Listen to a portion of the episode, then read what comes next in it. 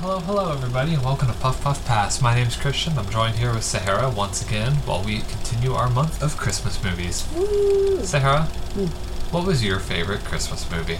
Movie? Mm-hmm. Hmm. It's a hard one. That's a hard one. Hmm. Why is that hard? Because there's so many good ones. I really like How the Grinch Stole Christmas. But for like nostalgia, I want The Polar Express.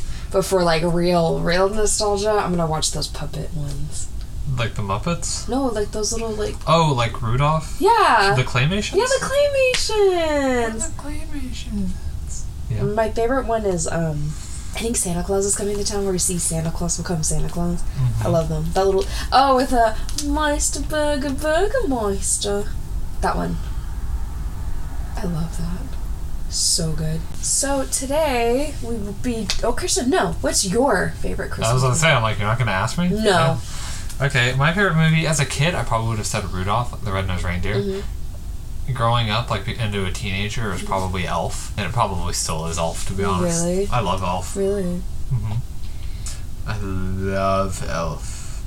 I don't like Elf. I love it. If I don't love it, I spit it out. Well, why do you like those movies? It's just good. They're just good. Yeah, like it's so good. I fucking love it. So instead of doing any of those movies, we decided to do the 1988 action thriller Die Hard. It was directed by John McTiernan, who also made Die Hard with a Vengeance, the 1987 Predator, and The Hunt for Red October. Really? Mm-hmm. I love The Hunt for Red October. I've never seen it. So the budget was between 25 to 35 million, but it broke well between one 139.8 and 141.5 million. What do you think I'll get into my thoughts of what I think. about the I- I- budget? Well, I have several thoughts. about the budget. Well, okay, it's not just about the budget. It's like, like who was brought onto this movie Uh-huh. and whatnot, and like. Do you consider that a low budget? Well, no, it's more like, I don't know. It's it's complicated. It's more like they intended for like the main role to like go to other people. Oh, really? Mm-hmm. He wasn't their first choice. Wow. Well, speaking of their first choice, it's starring Bruce Willis, who's also in The Sixth Sense, Armageddon, The Fifth Element, and Not Over the the element. no, and Over the Hedge. Not the third element. Have you seen The Fifth Element? Yeah. I fucking love that movie. What's that girl's name? Li- Lilu? Don't know. Luli? Don't. I think that's her name. But anyway, her like orange strap thing. But you know what my favorite part of that movie is? What? Where that blue alien is singing. You wanna know what my favorite, my second favorite part is? What? At the end, Bruce Willis is fucking that girl in her little pod. I'm so serious. in That's her- how it ends. little what? Chris in her pod. That's how it ends. Her pod? She has like a little space pod. It's like her bed, but it's like Oh. it's like a little egg thing. Oh. And at the end of the movie, Oh like- yeah. Yeah. that was the most random fucking thing to happen in that movie. I was like, Was the it? Was it? Was was that What the, most random? fuck? Thing? Was that? Also, Bruce Willis is hot. Like he is so hot in this movie. Yippee Like I'm, I'm feeling Bruce Willis In in this movie? Oh yeah. Die Hard. Oh yeah, I'm feeling him so hard. Sahara would die hard for Bruce Willis. But this movie also stars Alan Rickman. He's best known for his roles to me and Christian as Severus Snape in the Harry Potter franchise. But he's also in Quigley Down Under Down Under. and Love Actually. And Love Actually. hmm So this movie gets pretty overhyped a lot. Like it's super hyped up, and What you mean? it's just like everyone talks about Die Hard. It's good. They wouldn't talk about it if it weren't. And do you think it's a like? Yes. Do you think it's good that I went into this film like blind? Yes. Like this was my first watch ever. Yeah. I mean, uh, it, Like, are you excited to hear my opinions as I tell them to you? as much as it sounds like um, I'm jerking off this movie, I literally had only seen it for the first time like a couple years ago. oh, really? Yeah. Mm-hmm. In film class, no less. Oh, yeah. That was the first movie we watched, by the way. Oh, really? Yeah. I would just like to point out, I really liked this movie. I was gonna say that until the end, but I really liked it. Like, I enjoyed it a hella hard. It is a good movie. I was like, oh my god, am I actually really liking this? Sounds like Christian made a good idea. Shut up. Like, do you think it's a good Christmas movie? Mm-hmm. It's really good. Yeah. I think for like a Yeah. couple of seconds, I feel like I forget that it's like Sarah forgets this movie's supposed to be bad. No, I forget that like it's a Christmas movie sometimes, but sometimes they'll play like Christmas songs or they'll like show like a Christmas tree or something. Mm-hmm. And I'm like, "Oh yeah, it's Christmas." You know? And it just makes me excited to see like the whole franchise, you know? Yeah. I don't know. Like it's I Like it's a good start for our Christmas journey, you know what I mean? I feel like this movie is one of those movies where like yeah, it has like a series of movies after it, but like you can go So to do the series of movies get worse? I don't know. I've only ever seen this first one, so I- I Oh, couldn't so we're gonna you. go in this together. Yeah. Okay, Cool. So I just feel like that this Guys, if we're around long enough, like our next movie for next year is Die Hard 2. It's not a Christmas movie. It's not? It's an Easter movie. For real? No, I made that up. Oh. So to say, oh, then we have a movie for. What's in, is Easter in April? Or it depends. Oh, yes, baby. Easter- Okay, so to say it's because I know it's not in March. I know it's not in February. No, baby, I was just messing with you. Yeah. Okay, I was about to say. Also, I hate the spring months. Not gonna lie, like they're so fucking ugly. The bitches are annoying. like for real, like they seem like fucking assholes. What, assholes. do you mean? Like January's My cool. My birthday's in spring. I mean, March is like the cool guy, but like you know he has asshole friends, kind of. Yeah. Like he's the I didn't mean it. you know what I mean? But like They're just being friendly. But okay, so then like, but August September. I'm dumb. I was looking up when is Easter, and I just typed in when is April. So like with like August September, I feel like they're like, like mm, a little bit of July too. It's just June, you know, maybe June, July, August, September, like the summer months, like those summer months, like. They're like they're the real cool people, you know. They're really cool and they're like super nice. You know Uh-huh. what I mean? I just know those months are black. If that makes sense, like they're black, and you're like, oh hell yeah, you Yeah. know. And then October, November, December. Oh my god, you love those months. Like those months are like they're the most banging people. They're all right months, baby. And but I love those months. You're tangent right now. Oh boy. You and know. uh, I said depends because e- Easter can't happen in March. oh yeah. Yeah, it's the first full moon after the spring equinox, and if, or it's it's like so it's the first Sunday Mm-hmm. after the first full moon after the spring equinox, Yeah. and if that if the full moon is a Sunday, Mhm. Then it becomes the next Sunday, Oh. which I think is kind of dumb. Mhm. I mean, I know why, but like it is what it is.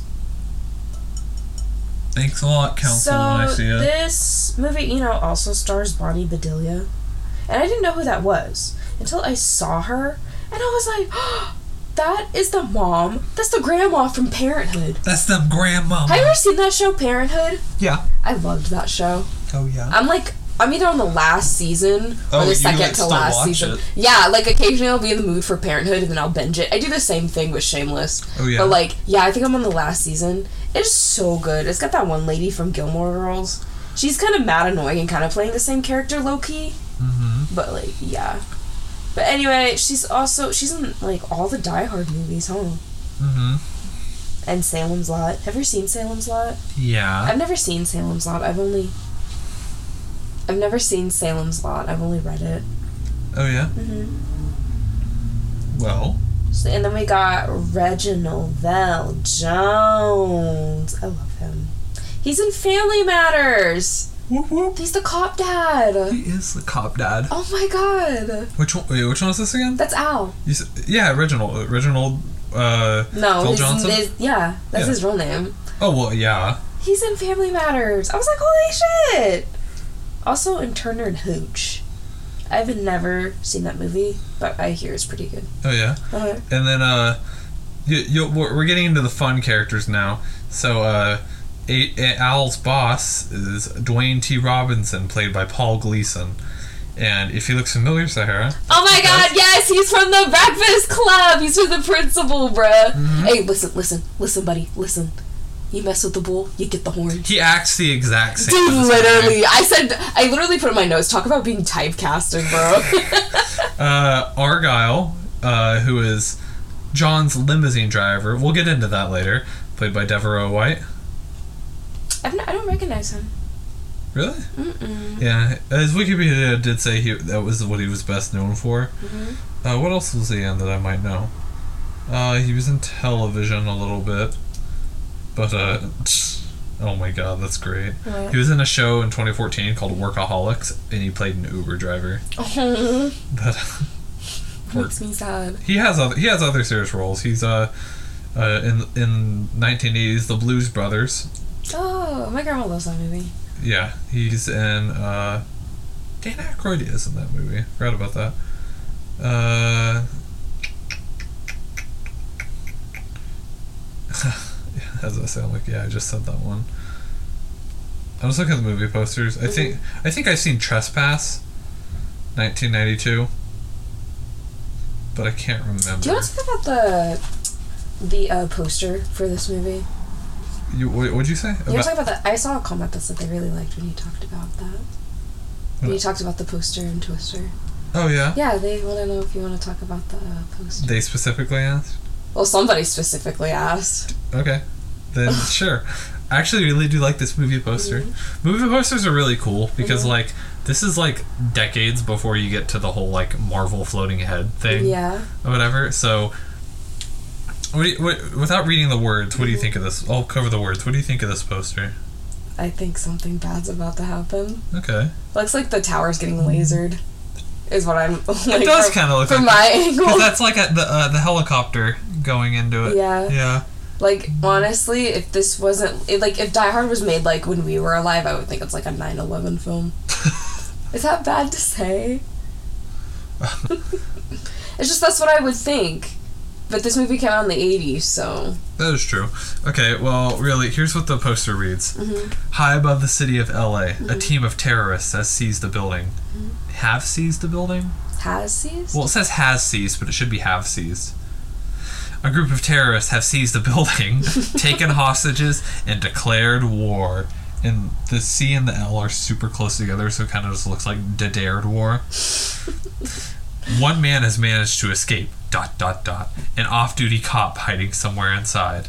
He's alone, tired. Dot dot dot. And the only chance anyone has got.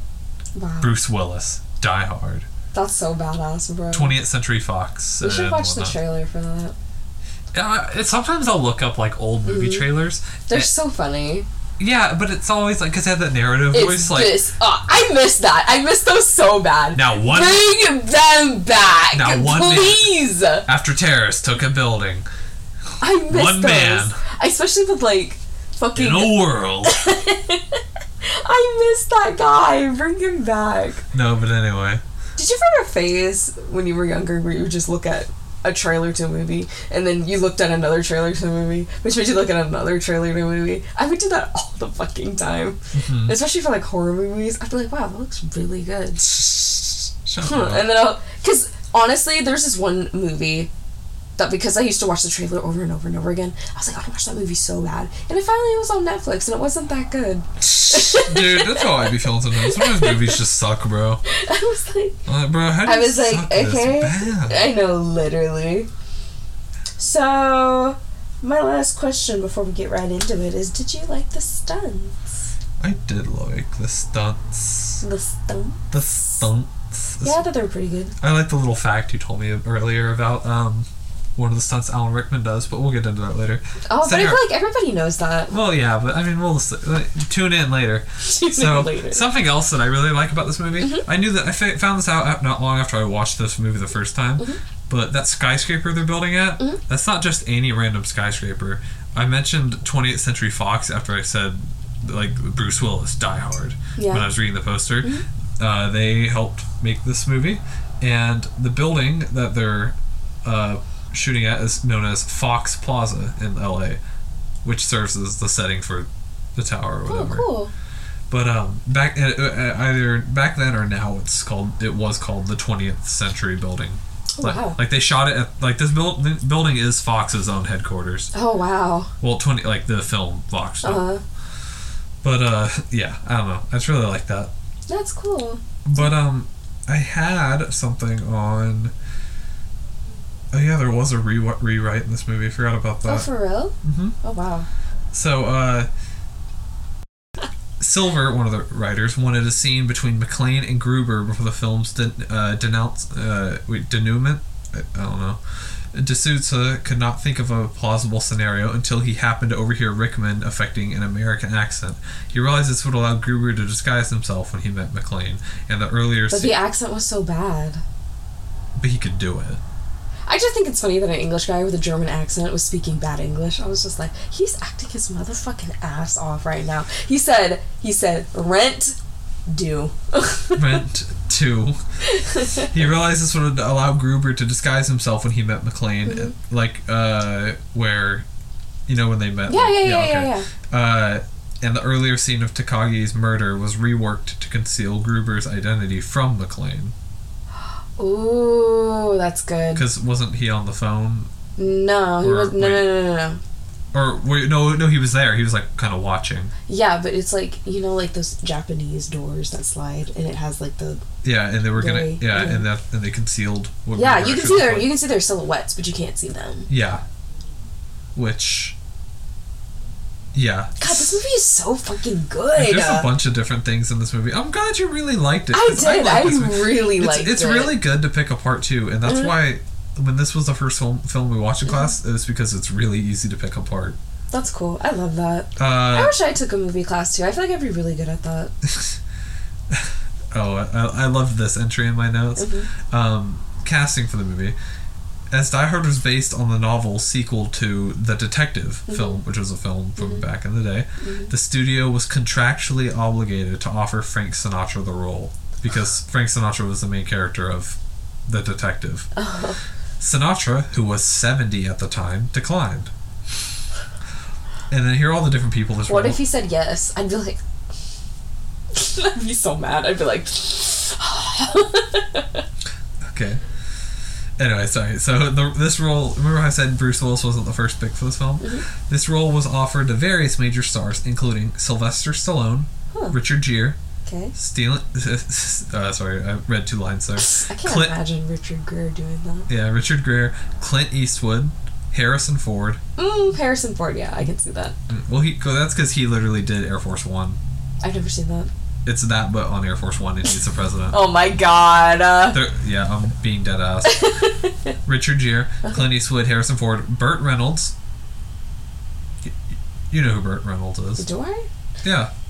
The uh Oh, oh hell yeah, he could do that. Oh yeah, yeah. it's the porn stash for me, bro. His uh, literal Wikipedia entry says American actor considered a sex symbol, an icon. It's Of just the like he's hot as. Do you know who that is? Who are you naming? Like those actors like that they wanted instead of him. oh, okay. I Yeah, like, so- what? So we had Burt. So we had Burt Reynolds. Okay. You made me lose my place. okay, Burt Reynolds. Uh, Nick Nolte. Okay, Uh, Mel Gibson. Don Johnson. okay, Richard Dean Anderson, Paul Newman, yeah. Oh, J- Paul Newman. and James Caan. Wait, James Caan, and Al Pacino, and the, the that Paul Newman, not the new one. Not the new one. I know what you were thinking. No.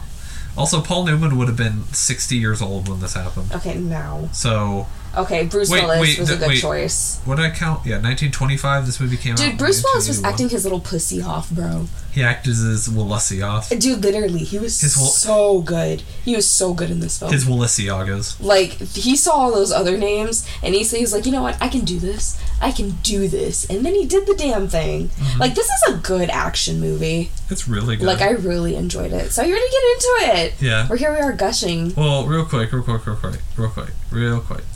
Real quick.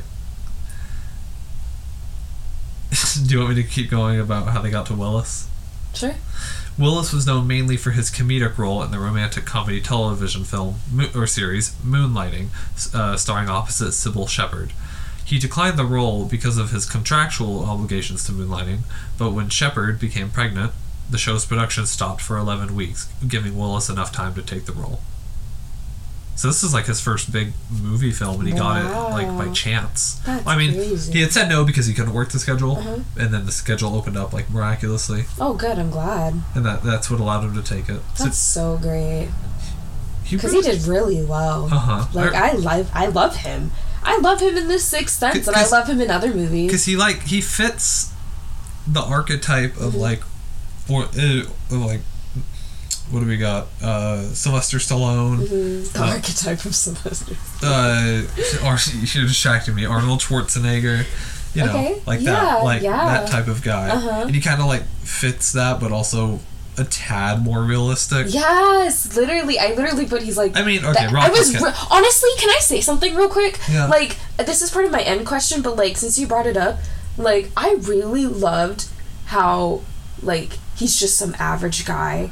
Like, Yeah, like, reacting to this situation, like it, that felt really realistic. Like I would react that way. Like I would say that. Like he's definitely like an everyday guy, So one thing, but like he's giving like you know like action hero you know? Like because i was i was expecting like an arnold schwarzenegger action like guy being like oh i can handle this. Yeah. Yeah. Yeah.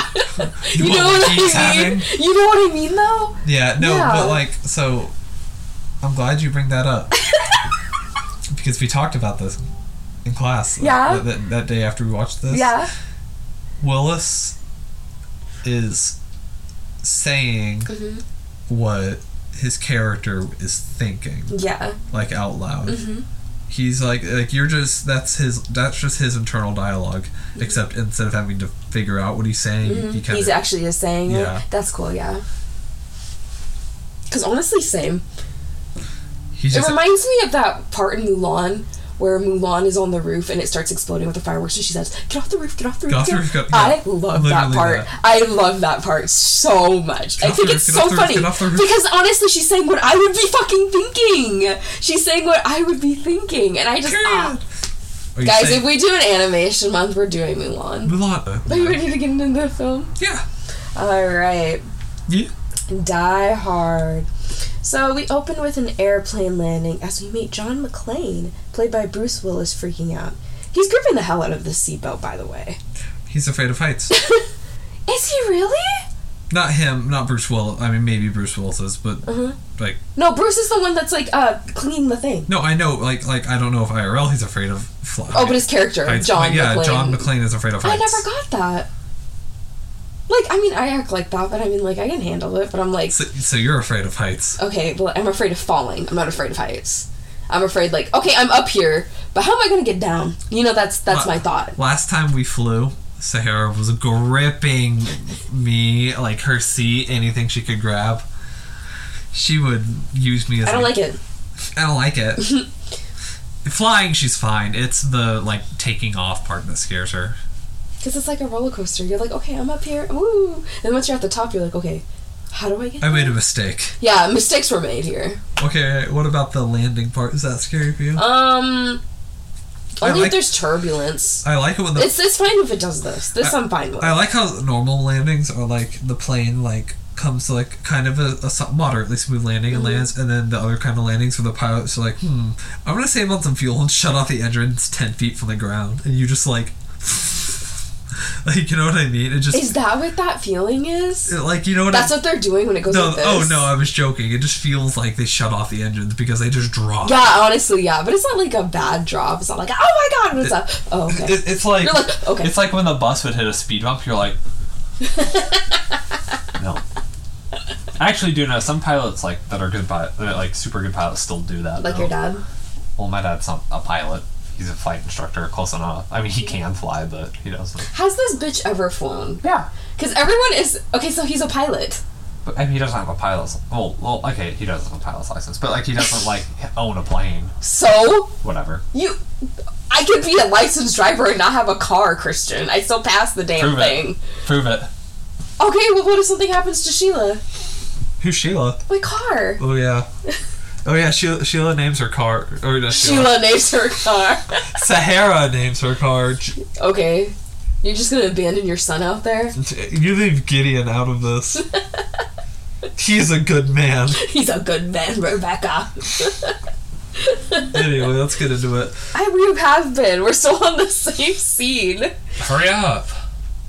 So his neighbor asked him if if if he does not like flying, and John is like, "Yeah, how can you tell?" I like can his, you tell? I like his little New York accent, bro. It's so cute. He's like, it's so cute. Like how I'm, can in- you tell? I'm so into it, and he's so fucking nice too. Like, oh my god, I'd marry him. I'd marry him. I would never let John go. So his neighbor tells him that this is the survival of airplane travel. That as soon as he sits down, takes take his shoes and socks off and then walk around barefoot and makes fists with your toes. And I said, that's so fucking nasty. You think Okay. they clean those planes? You say that, but they also like smoked on planes back then. So. Yeah, exactly. Mm, that's so fucking nasty, bro. Ugh. Dude, I just I just hate the smell of cigarettes. Like I hate. I bet you I do, would- bitch. I- I- I bet you do, Eh, bitch. Don't look at me like that. No, I just hate the. I don't. I don't Guys, Christian grew up around a smoker, can't you tell?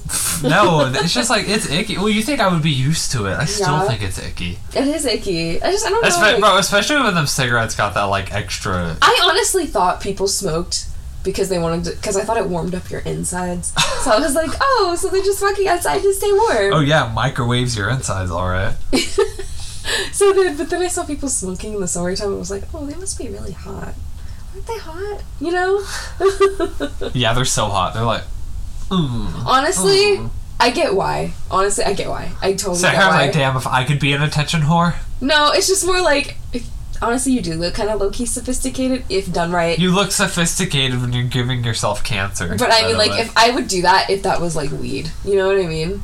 Like, I'd just be like, So, so, so I was like, blunts need to look prettier. Which I mean, yeah. Why? well, Okay, why are cigarettes like, like too like they're like perfect like or whatever? And then because I used to sell them and be like, oh, this is healthy for you. Look how cute this is. I mean, yeah, but like they also Also, everybody smokes in this movie. also they used to sell weed, but why don't like weed? Why, why doesn't weed or no, sorry? Why is weed illegal? Because Well- racism. well, no, I know- I know why Because racism. No, why is weed? Why does it always just look like uh, it was like that friend of yours who can roll like kind of good, Mm-hmm. and so they're all just like. My best friend in high school said she could roll really good.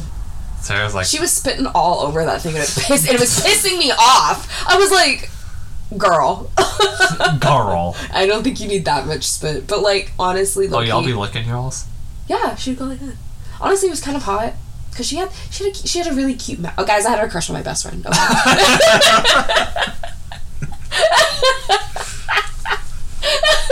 I know what you are. had a really cute small mouth, cute small teeth. You are gay. So she would lick it, and I'd be Yeah. like, "Oh, that's really hot." But then she'd like overspin on it, and I was like, "Oh, I have to smoke her spit. That's really gross." So I was And like, I'd be like, and I would, and I said, I said, "Hey, um, I'm gonna call her Hun. I'm not gonna say her name, but I'm gonna call her Hun. I, I was like, Hun, don't you think that's like too much?" And she said, "Too much what?" And I said, "Um, No, too much what? And Sahara just like wipes her face. like, Enunciated "Oh, the hell out of that tea. mind. Never mind, guys." Oh my god, we're getting so off topic. His neighbor tells him it works and he's been doing it for nine years, and it's better than a hot shower, it's better than a cup of coffee. Cap. Christian, will you be testing this theory when we air travel? No. I have standards. you. Bro, if you take off your shoes next to me on a flight, I am judging you loudly. I'm like, mm, what's that smell?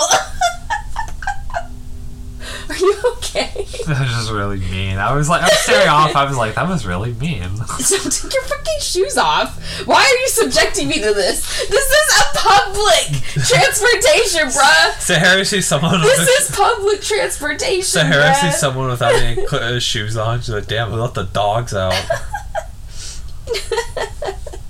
woof, woof, woof, woof. So, as John gets up and gets his stuff, you know, because they've landed, Because they like, well, we they don't know that. they don't know. You didn't see them land. We did. We watched them land right, right as the movie started. What airline were they flying? I don't fucking know. You don't know. Delta, Southwest. It was American. I was about to get. That was my next guess. You let me finish. There's only so many airlines. Oh, I didn't say. Uh, what's that one? What's that yellow one? Frontier.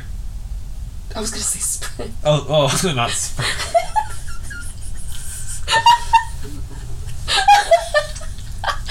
Spirit. yeah, that one. Sprint. Sprint airline. I mean, that sounds right. Dude, Sprint could own Spirit or whatever and would know how to do it better than Spirit. I feel Would like. you ever? Would you ever fly Spirit Airlines? Uh, um, I'm gonna, I'm gonna go. I'm gonna no, Why? no. Are airlines are there better airlines than others? Yeah, a lot of them have like different require require requirements for like how many flight hours a pilot has to have. Mm-hmm. Like I think like for most it's like I don't know exactly how much it is, but like if uh actually I don't know, but if it was like oh Delta and United make pilots have like four thousand hours of flying time. I think bus drivers should get the same respect as fucking pilots because that's basically what pilots are. Bus drivers of the air. And then like Frontier or not Frontier, Spirit Airlines. will- I love how you ignore me. You Uh, just did a Pickens moment to me. That's what you just did. That's what Pickens does to me when I say something. I just know that Spirit requires their pilots to have less airline Wow, fuck them. flying time. So as John gets up and gets his stuff, his flight uh, neighbor notices that he has a gun, and John tells him he's a cop and that he trusts him. And he's been doing this for eleven years. Relax. And I thought, okay, guys, this is my first like watch, so remember that. I thought he was an air marshal. I was like, oh, okay. So it's an air marshal for your fights. Relax. I'm a terrorist. I've been doing this for 11 years. Oh my. Mm. so John gets this huge teddy bear and kind of eye flirts with like a flight attendant, and we learn that they have landed in LA and it's Christmas Eve. That's also, when- this movie kind of like challenges what Christmas looks like because a lot of Mhm. times we see Christmas movies are either no- snow. either they're yeah. either north or like New York. Yeah. I'm, yeah, I'm really surprised this didn't take place in New York because I thought it did. Mm-hmm. You know, because you know they're in a skyscraper. Skyscraper. Then we get a title card and we see John wait for his luggage, luggage and smoke a cigarette. You know, honestly, air travel must have been wild before 9/11. Yeah. You know what I mean? Like they're smoking, they're like, getting through things easily. I, I still don't think he could carry his gun on him on the plane. Yeah. But I think it, they would make you put it in like your suitcase or something. Can you do that? I don't know. Well, I, I mean, I don't think actually, I don't think firearms have ever been allowed like on your person on the plane. No, I mean like not like on your person. I mean like can you check it like as a check bag? Like checked, Like I mean like hey, there's my luggage like and here's my carry, guns. carry on or checked. Checked. Yeah, you can check it. Uh-huh. You have to you have to go through either the FAA, Uh-huh. Flight a Federal Aviation Administration, or something, or, or you have to go through, um, whatever the gate people are. Yeah. You know what are they called? Security. But like NRA. No, I know what you're talking about. I know exactly what you're the, the, whatever the agency is called. Yeah, yeah. I, it's, I don't know. I don't think it's Homeland Security, but it's. It's the it's the, the gloved hand people. Yeah. The, they're important. Their job doesn't look important, but they're important. the air, the airport security. I would think those job is. airport security guys have the same like they have the same value as like mail people, people who work at the mail. Uh, Does dude, that make sense? They have the same vibe. I fucking love the mail people. Like, they're all, I would they're- love to work there, but honestly, it looks so complicated. And that's a government job too. Yeah, I So don't know. you know, just you know they're getting paid well. TSA. TSA, Tra- yes, tran- bro. Transportation Security Administration. hmm No, but like, and they're uh, always, especially when you get like a black lady, she's like, "Come on, baby, come on. I trust Honestly, you. I trust you." dude, airline security isn't even the like isn't even the worst part of like flying. What's the worst part? I whenever I fly a plane, I want to kill myself, bro. I, whatever, it just whatever the pilot. so fucking tired. Like I hate doing it. no, so okay, bad. To answer your question earlier, the worst part of flying is when you all get on your plane. Like I love going to the airport. It's- like I feel like I'm going somewhere. I love it. The worst part is when you all get on the plane. Mhm. And you all sit there for like an hour, Mhm. and then your plane takes off. Mm. That's the worst part. Yeah, that sucks. Yeah, flying makes me want to kill myself. I hate You can fly. I don't give you a have shit. a you have a miracle I don't give a shit. from the gods. Whatever. so we then cut. So we haven't made it out of the fucking airport. I know. We cut to this guy having a Christmas party. This film is so fucking dark. Like I had to turn my brightness all the way up. You know what I mean? Yeah. Oh my god. So we learn it's the annual Nakatomi Company Christmas party. Ooh. Do you like Christmas parties? Uh, I've only ever been to a couple, but uh, yeah, they were fun. Yeah. I love Christmas parties. It's just a I love the fact that it's a like a it's an excuse to get out of something early. Mm-hmm. You know, okay, I'll stay for a little bit and then I want to go home. I do not want to be here longer than I have to. You know what I mean? Yeah. Yeah. We then cut to Holly, played by Bonnie Bedelia, as she gets out by, by she gets asked out by one of her coworkers named Harry Ellis. Yeah. She tells him that it's Christmas Eve, and he's like, "So." As Holly enters her office, and her secretary is still there, and Holly is, and Holly is like, "Hey, go enjoy the party, girl, and have some champagne." And this secretary is visibly pregnant, and she's like, "Oh, do you think the baby can handle it?" I know while pregnant you can have a glass of wine, but like, you know what I mean? What?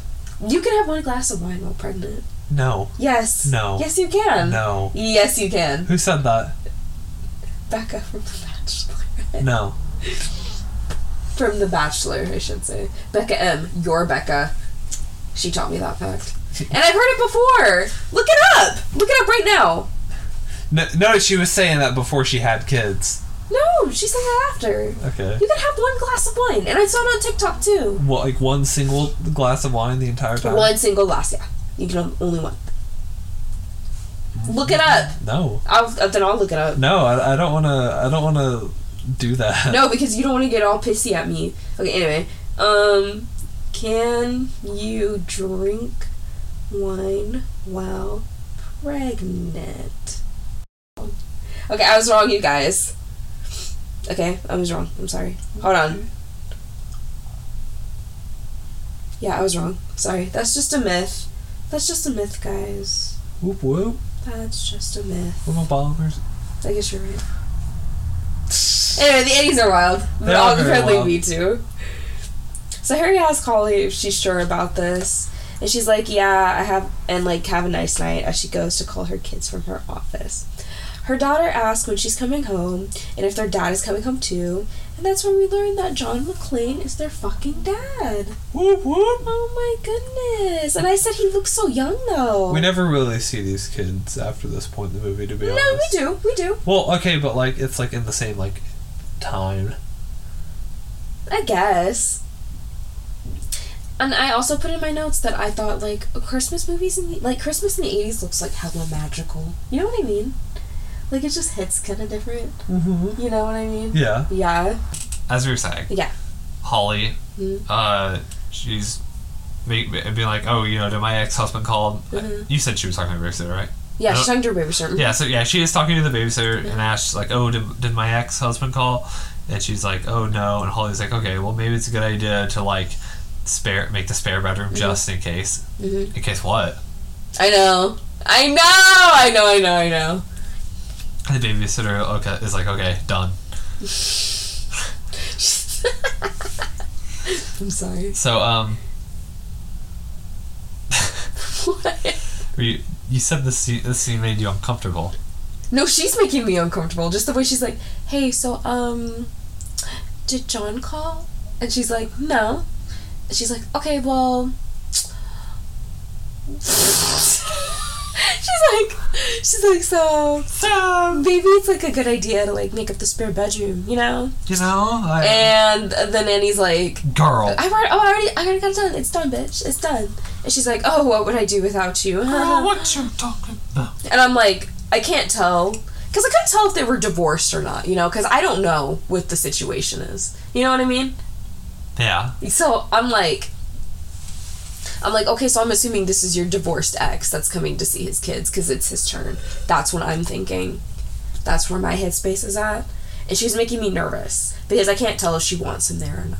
So then we go back to the airport and John makes his way You do? through. Yeah. I'm he just- I'm watches just these couples embrace. And I said, I bet he wishes that was him. he's like California. I know. Bruh. Bruh, Hater. hater, Hater. hater. So John's able to find this driver that's waiting on him with his name and everything, which is so fancy. Do people still do that? I mean, yeah, but usually people you know. God, like, oh my God! I hope, I hope we didn't see it at all last. I mean, we saw them leaving, Mm-hmm. kinda, but like, oh my God! I want you to like be able to fly to Utah. Mm-hmm. You're leaving. You see like a huge gathering of people like down there, kind of like decorations, whatever. Uh, I saw them with decorations last time. you'll I'll get there. Uh, And they like they start cheering and looking up in your direction. You look behind me, behind you, and there's a return missionary coming down the elevator or escalator, dude. You're, you- it, you're just like. We Pussy! he just starts making out with his sister, and you're like, whoa, excuse me, you're weird." because what I'm imagining is the same thing as the Folger commercial. Do you remember? The what? The Folgers commercial. Like the coffee? yes, and it's a commercial that she's like talking to her brother, and you're like, What you mean by that? you know what I mean? Though, do you know what I'm talking about? What you mean by that? Yeah. I And then like the sexual tension between those two, I was like, bro, that's your brother. do do do do. So I meet Argyle, and I said I honestly I love him already. He's just a young black man making his living driving people around, and I think he's really cute. So we learn it's Argyle's first time driving in a limo, and um, John is like, "No, it's okay. It's my first time riding in two. Then that's when we cut to them driving in the car, and I really like how that John is like sitting in the front with him, like he's not in the back of the limo. And it's because they view each other as equals, you know? And I think that's just really just to show us how nice and understanding man John is. Uh huh. And I thought to myself, like, what, Holly, what did he do? Come on, girl, what did he do?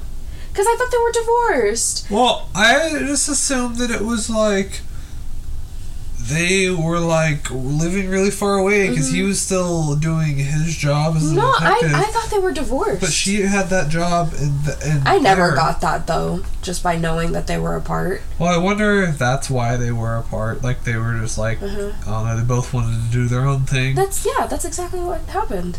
I guess. Yeah. Well, I'm Also- wondering was her going to California the cause of this, Bro, or bro, Holly. Like Christmas. Holly. yeah, you didn't catch that? I catched it just now. I was like, I that's thought annoying. I thought it was fun, eh? that was stupid. So Argyle tells him all the stuff that the car has. It's like it's got CD, CB, TV, and a telephone, full wire, VHS. And asks, he's like, John, you single? You married? What's what's going on? What's going on? John says he's married, and I said, oh, What did he do, Holly? Girl. I that's see. I was like, What did he do, girl? What did he do for you to leave? You know. Uh-huh. So Argyle continues to ask about the situation, and John's like, "Oh, do you always, you know, talk to people you drive like this?" And Argyle's like, "Well, I used to work for a taxi cab, so people expected the chit chat." The chit chat, black. Whenever I would take an Uber, I would die if the driver talked to me, bro. I'm like, "Please, sir, don't talk to me." Sir, I am scared. Dude, literally.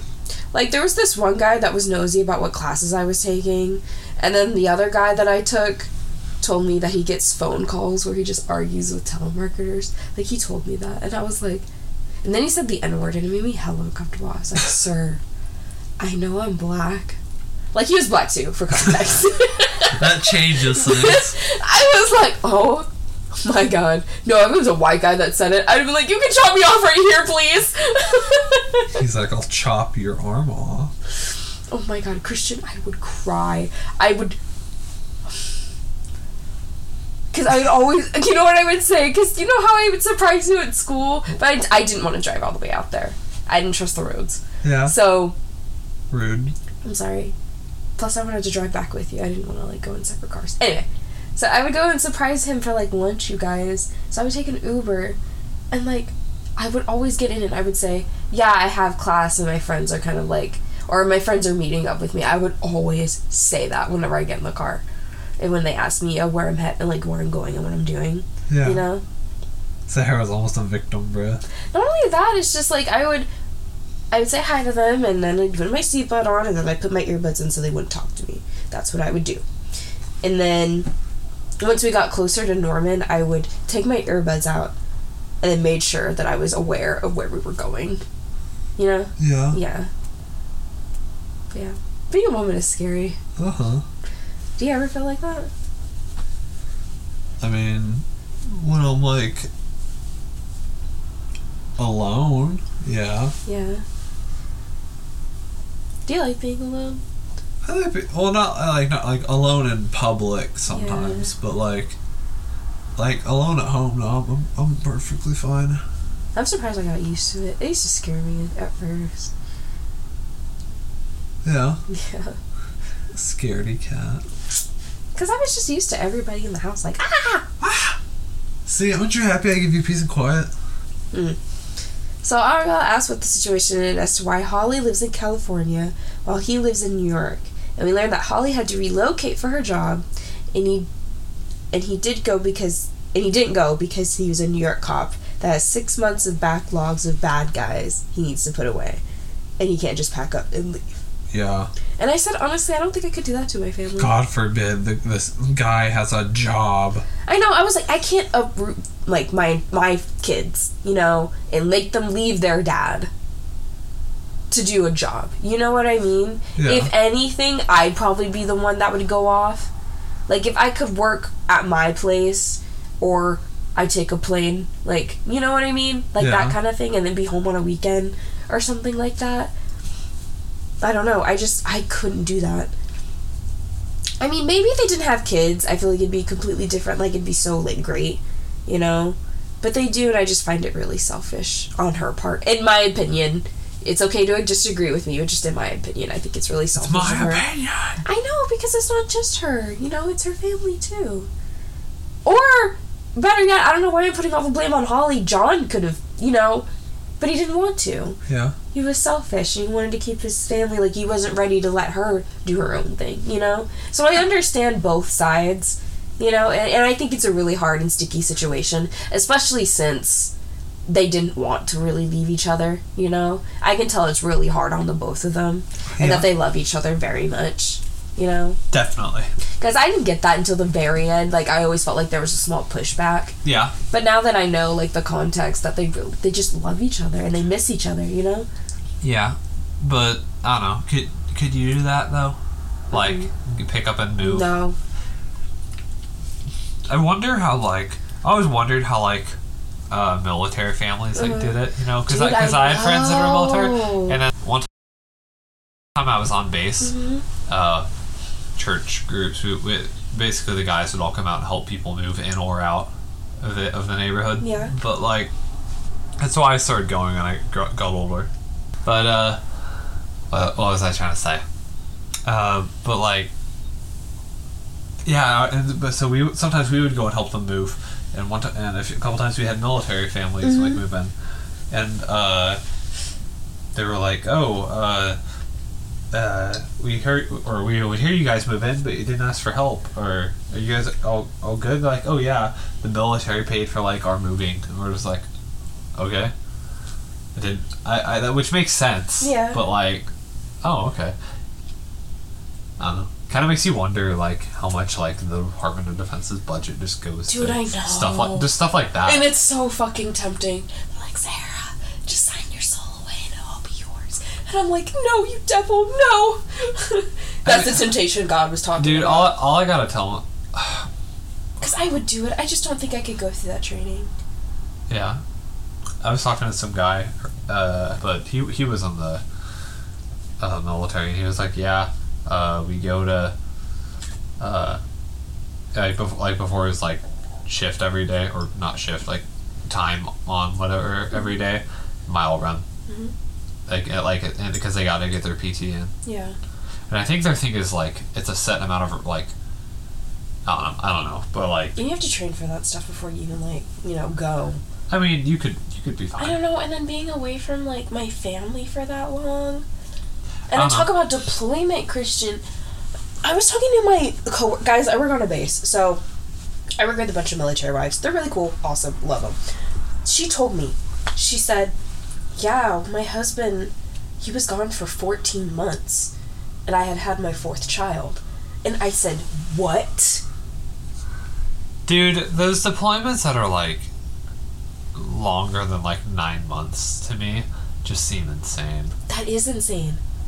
You're leaving one person for that long. Like, no wonder why they all cheat on each other. Like, that's a lonely way to live. Yeah, well, I mean, because the, thing is, it's like, because a lot of people who are in this predicament are typically younger people who got married, mm-hmm. like like us or whatever, and it's like, he get he or she gets or I don't know whoever like one one of, one of the partners gets uh, like uprooted or whatever gets deployed for whatever for like nine months to a year at a time, and then like they come back for like a little per- brief periods and they're out again and they're back for little brief periods out again back again for like at least ten years or, or at the at the latest ten years either way but that's like a pretty long uh, span of time and it's just like okay well there went like possibly a decade of your marriage and I don't know what like long lasting experiences do you have you know Yeah. like it's just, it's just such like a, a really like hard time mm-hmm. bouncing around like that i just feel like It's so. I know. I bet it puts a i strain. mean i know they probably make up they uh, like make up for lost time like a lot mm-hmm. when they get back whether it be experiences or just being there and mm-hmm. whatnot but like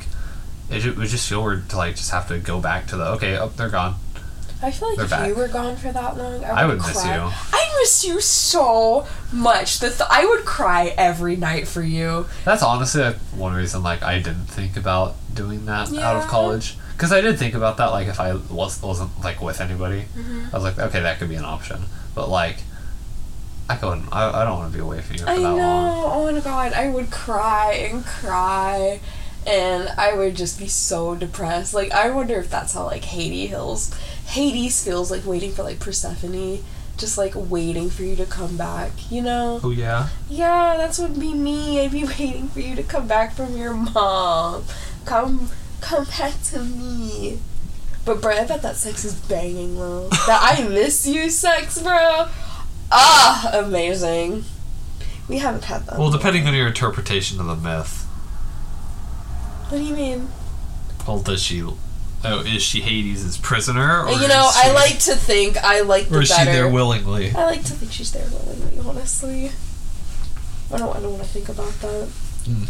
So, It just makes me sad. so I was like, I don't want to think about the Hades Town like reality right now. Yeah, I don't want to think. She did love him once. They're just in a strange Okay. I like to think that Hades and Persephone are the original Beauty and the Beast, you know? She has a little Stockholm syndrome. What the the th- Stockholm That is Stockholm syndrome. where they fall in love with their captor? Yeah. Hades took her. That's a survival mechanism. But yeah. Bazinga! Do you, do you want to move on? I'm trying. no. So, We haven't even gotten to Argyle yet. Argyle is like, oh, so you thought she wouldn't make it out on her own and thought she would come come crawling back. You thought And John's like, "Oh, you're fast." And, so, and then I put, I take back everything I said. I'm glad she dumped, she dumped him. Honestly, I will do anything out of spite just to test, you know, test people. uh Like, don't, like, don't, like, test me, please, please. Nothing. You don't have to say anything. Testament. so Argyle listens to a rap song, and John, with his white self, is like, "Can we listen to Christmas music?" And Argyle's like, "This is Christmas music, man!" And it's the most '80s sounding rap song, and I'm like, like I'm dying a little bit. I'm like, what the fuck? Because it's like, uh, I was walking outside and it was snowing. Oh my god, it's Santa Claus, and it's just like the Humpty Dance, like the, like you know what I mean? And I'm just like, okay. like you know how like Will Smith raps, you know what I mean? Like Like- that. I guess. Yeah. You know that style of. Okay. You know what I mean?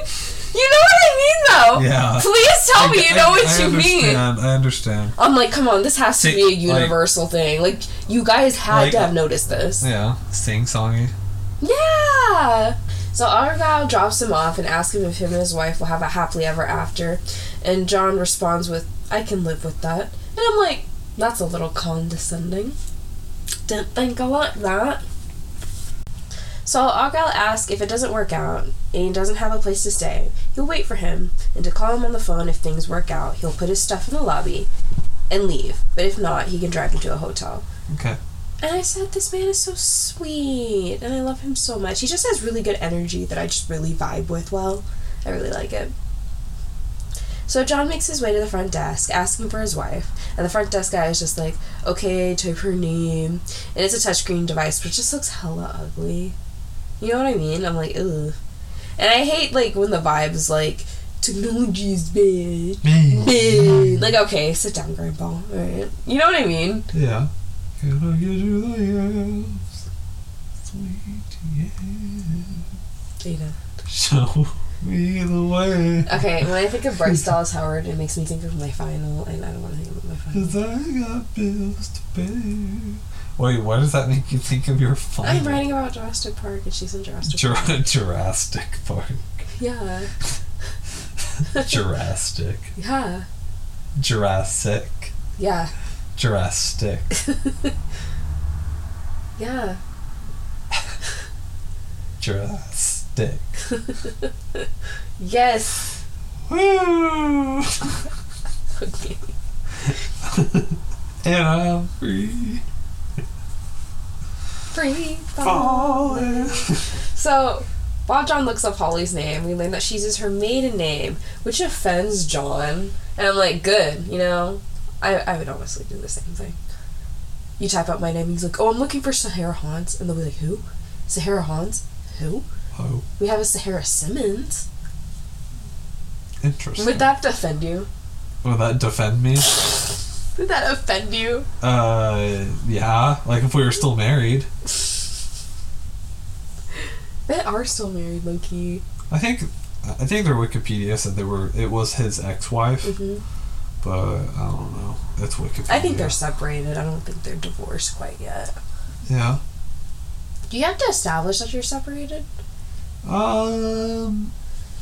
I don't think so. Mm. I mean, you're still legally married, Mhm. so it is what it is. But you know how they're like, oh, we were separated since this date, and then we got divorced on this date. Yeah. Which means it sounds like you have to, like, that sounds like you have to sign papers to be like, oh, we're separated. Yeah. Like, you know, you know what I mean? Uh huh. So is that a thing? Well, I don't know about like.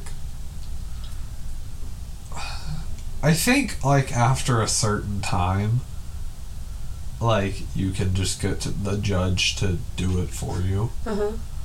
Because like, because that wouldn't be fair to the person who wants to get divorced Mhm. if they can't get divorced because the other person just won't sign it. Yeah. Uh, I think it's kind of more a thing like you can like give it to him yourself, or you can let the police do it, Mhm. and the police will give him it. Mhm. You know, like they'll keep coming back because they, I don't know, but like I don't know. It's just like, uh, but I that's why I think it's so weird because like that people say like she's the ex-wife because like I think they're still married. Mhm. I mean, kinda. I mean, it's not like they're divorced. It, Yeah. it, this sounds more like uh, he's coming to like see the kids Mhm. Yeah. or whatever. I don't, I don't know. Mhm. It, it, honestly, it sounds more like they're he's going to yeah he's uh, he's going to meet the kids I guess because they are in the process of moving or something. I don't know. Yeah.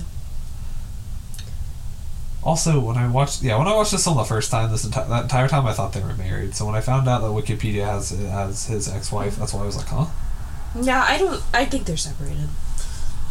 So John goes up to the elevator to go meet up with Holly. He notices that the building has a lot of cameras and some more like security. And I said that with like a question mark because I mean like all these guys are dressed the same as the lobby desk clerk, but then I realized that I think it's security. Yeah, Yeah. I don't know. They're just dressed really nice for security guards. They look like more like bellhops. they're chilling. So we then cut to the car garage as Argyle parks the car in two spots. I might add. Two Uh, spots. Yeah, literally. I think he like backs up into two spots. What? What? we then come back to John walking through the Christmas party and getting offered champagne and even a kiss. And then he runs into Joe Takiya- Takiyagi asking for Holly. And we learn that the company pay for his flight. And the car drive over. I said, "Oh my god, uh, was your job ever?" No. They'd be like, "Would you mind paying for parking?" John tells him thank you, and Joe says it's the least they could do. John comments on the place looking really nice, and Joe's like, "Yeah, if it ever gets finished," and tells him that there's still several floors still in construction. Joe tells him that Holly is faxing at the moment, and she should be like right back. As he directly directs John into her office, and we learn that Holly is the director of something. But as they walk into her office, we see Harry taking coke on her desk. Yeah. I said, "Oh my god," which is wild because like that's his boss, boss. You know what I mean? yeah. Like, can you imagine getting high in front of your boss? I'd be so fucking embarrassed. Like, I'm so sorry. I, like, I'm I'm totally functional. I promise. I promise. Sahara puts the crack pipe down. Mm. So, you know, one thing I noticed about Holly is that she's very like girl boss, like girls get it done, like kind of girl, get it done. which is like so nice and refreshing, like for the '80s. You know what I mean? Like This she's movie so is kind of like she's very like independent. You This know? movie like is kind of different than other '80s action Mhm. movies, to be honest. yeah, and I, I think that's why I really like it, It's modern. and I see why it's yeah, literally, It's and I see why it's beloved. It's French. So Harry Ellis meets John McClane as Harry Sniff. John tells him that he missed some, which is like, mm. Asks if if the John if he wants anything to snack on, and John says no, but says this is quite the party, and that he didn't even know that people in Japan celebrated Christmas. And Joe jokes that they are flexible people, and that since Pearl Harbor didn't work out, we got you guys tape desk, and Harry starts dying. And I said Christmas is celebrated like universally everywhere, so it's pretty problematic on John's part. Yeah. Also, what's a tape desk? A tape desk. Yeah, It- that's what he says that he gave them. oh, hold on. I have it. Do they have a picture? Oh, Let me see. it's like the. uh Do they have a picture? Yeah, hold on, hold on. No, I'm trying to stop. My computer around. It's those things. Oh, that's funny. Yeah. no, okay. What did you think of Harry's laugh? It was like, I was like, oh my god. okay, Squilliam. Harry says they're actually double celebrating because they just closed a pretty big deal, and it was due to Holly. Holly, Holly. Holly finally comes back from faxing, and she stops in her tracks when she sees John, and the music in the background swells, and it's all a pretty big deal. What you don't understand, catch a grenade. Okay, so Holly hugs him. And he kisses Okay. her, like he kisses her on the cheek. Like she's going for like an awkward her hug, and she kisses her, and I could tell that really like affected her. And like honestly, if I had a big office like that, like I would tell him to fuck my brains out. Because they were talking to other people, but he was looking right at her the whole time. I know. I'd have been like, I'd have been like, y'all. Oh, oh. Have you seen that in TikTok where it's like their pussies are like help? My pussy's gone crazy. Do you know where that's from? No, It's from Scary Movie 2, makes sense. where the cat is like attacking her. That's my favorite scary movie. so Harry is like, Holly, show him the watch that we got you. And she's like, later. And Harry's like, what, are you embarrassed because we as the company appreciate you? And he turns to John, he's like, it's a Rolex. And John's like, she can show me later. While Holly and John are still staring at each other, super hot. Also, why is Harry like that? like, You know what I mean? Like Patrick Bateman, but like not in a sexy way. You know what I mean? Patrick Bateman in the way that women would walk away and not follow him. Literally, bro. Like he's so mad and annoying. He's like, it's a Rolex. Like, what are you trying to like?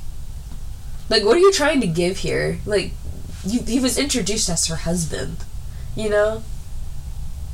You know what I mean? Yeah. So what is he trying to pull? So next we cut to John washing up as Holly apologizes for Harry's behavior, and that it's t- it's that time of year it makes him depressed, and that he thinks he's God's gift from above. And John's like, "Yeah, I know those type, and I think he's got his eyes on you." Holly laughs and says, "That's okay because I have an eye for his private bathroom," which I think is a joke about him taking his job. Is that is that a joke about him wanting to take his job? Yeah. Okay, I hope so. Because I was like, man, I hope it's not her saying she wants to fuck him or No. anything like that. It's like, come on, Holly. Come on, girl. Girl. How could you? I know, literally. So Holly asks John where he's staying, and he says, "Oh, yeah, I got I got a buddy out here." and she's like, "Oh no, that's a long drive, and I have a spare bedroom you can stay in." Is she so sneaky for it? She was very obvious about it. She was like, "Oh no, you should stay with me," She's like, come on, let's not make this difficult. Like, I have a spare bedroom. which How could she not, bro? I'd be all over him. Bruce Willis. Sarah loves her some Bruce Willis. Uh, Holly said the kids would love you at the house, and she would too. Mhm. Which, like, so are they married or not? I'm telling you, they're separated. Well, yeah, but she's like, oh, But it's the it's the reason why they got separated. It's more like my they God. they probably really loved each other. Like they really love each other. Happy family. Holly gets this great opportunity. She's like, I'm gonna take it, and he's like, Okay, well if you leave, that means I have to leave, and I don't want to do that. This is my home. This is our home. This is like it's more like he wants to stay for a nostalgia thing, but she's not. He's not thinking about her wants and her wanting to push herself for, forward. You know, whore self. Bec- you know herself Yeah, because she's more than just his wife and more than just the mother of his children. horse. You know? Oh. She has followed him through his career. Now it's time he steps back and let her do her thing, you know? Yeah. And that's what she's wanting, and that's where the big arguments come from. Dude, if your job paid you that well, Huh? if your if your job paid you that well, I'm putting on my little maid outfit every day Thank you, babe. Just for you. I know, I'm just So- like, what does she do that could be that? You know, like, because I feel like I could do what she does. So then, like the door bursts open, and this is other couple trying to find a place to fuck. Dude, literally. And they leave, and they're like, like, oh, okay, and they leave, and Holly's like, oh, well, I, I miss you, John. I miss you. I miss you, I miss you, I miss you more. So, uh, John this says, oh, I guess you didn't miss my name because her like, her her name changed. It's on her like door. Mm-hmm. Yeah. Yeah. I think that's what he references to. Yeah, he uh, her she changed her back her name back to her maiden name, Ugh. They're So- just so petty. which valid. Valid? Valid. That's petty. Did you not hear the reason? No, I don't care. They're still married, aren't they? I mean, technically, yes. But she has a valid reason why she does it. Yes. Do you want me to just tell you, or do you want to read that? Well, you you told me. Okay.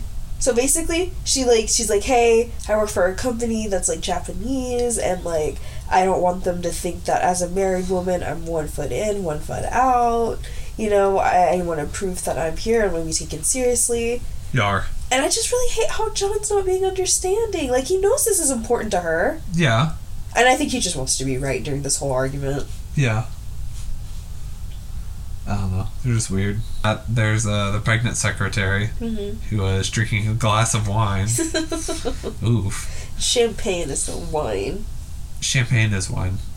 Champagne is fancy French wine. It's completely. It's a whole different. It's literally just sparkling wine It's a different category. that was made in the Champagne region of France. Okay, Made anywhere else in France, it can't be called champagne. So but it is champagne. it's just sparkling wine. It's its own category, Champagne is sparkling wine. It's like water and sparkling water. which is their own thing. No, they're not. Yes, they are. One is not water, Christian. Duh. They- They're still. They're both water. One's just been carbonated. That's just like saying juice is water. Juice is pretty much water. That's what I'm saying. You don't call it flavored water. it is flavored water. Yeah, but we say like, oh, pomegranate juice, apple juice. It's diluted with water, babe. It's not. But it's you're not getting my point. I get what you're saying. You're just- making me mad. I, I get what you're saying. It's just a bad. It, it's just a bad point. What are you doing? I'm putting my fighting mechanism up. Okay. Is it working? No. it does not. You go on. so they're arguing, right? Perhaps. And it gets interrupted by the pregnant secretary saying that Joe is looking for her to make a speech. Holly goes to leave and says she'll be back after Hol- Holly leaves John, regrets everything that he said. And he said he's being stupid. Ugh. So at least he's self aware. Yar. We then cut to like this big truck going into the parking garage, and then we cut to the lobby guy watching it through the camera as this car does pull up. And the lobby guy notices this. And these guys come out of the car and they come in and this guy's like telling like a story. It's a very elaborate story. As they both go up to the guy in the desk and the other guy shoots the lobby guy, like square in the head. Bam bam.